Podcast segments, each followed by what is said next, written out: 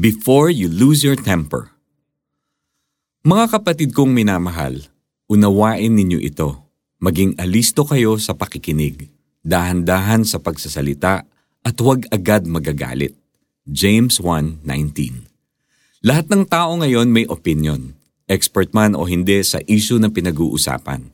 Basta may gustong sabihin kahit wala namang basehan, magsasalita at magsasalita. Ang ganitong attitude ang pinagmumulan ng misunderstanding and strife.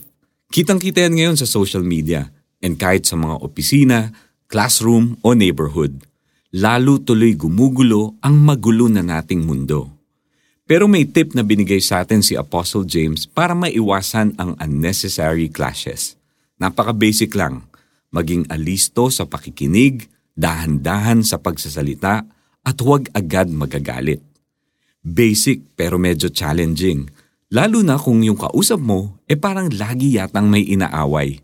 Pero piliin pa rin nating maging chill. Hinga ng malalim at huwag pairalin ang emosyon. Sa tuwing pinipili nating mag-exercise ng self-control, may kasunod itong good consequences. Ina-affirm ito ng Bible. Tignan mo yung verses na to. Hot tempers start fights. A calm, cool spirit keeps the peace. Proverbs 15 verse 18. Answering before listening is both stupid and rude. Proverbs 18 verse 13. Watch your words and hold your tongue. You'll save yourself a lot of grief. Proverbs 21 verse 23. Ilan lang yan sa napaka-insightful tips mula sa salita ng Diyos. You'll discover more as you read and dig deeper. Going back to James 1:19, the bottom line is, huminahon tayo. Wala namang mawawala sa atin if we'll take our time to process the situation before saying anything. The willingness to listen, thinking before speaking, and not getting angry too soon is kindness to yourself and to the person you're talking to. Hindi man ito gawin ng ibang tao, resolve to do it. You are making this world a better place.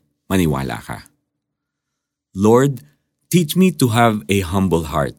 When people around me give me all the reasons to lose my temper, enable me to be patient.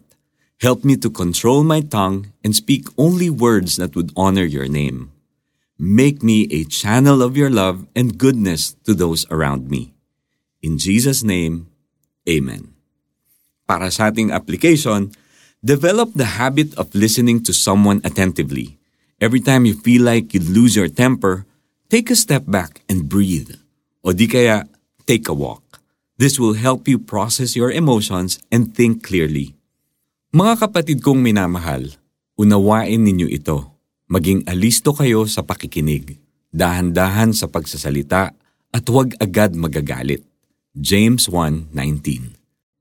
This is Iko Gonzalez. Have a Jesus-filled day today.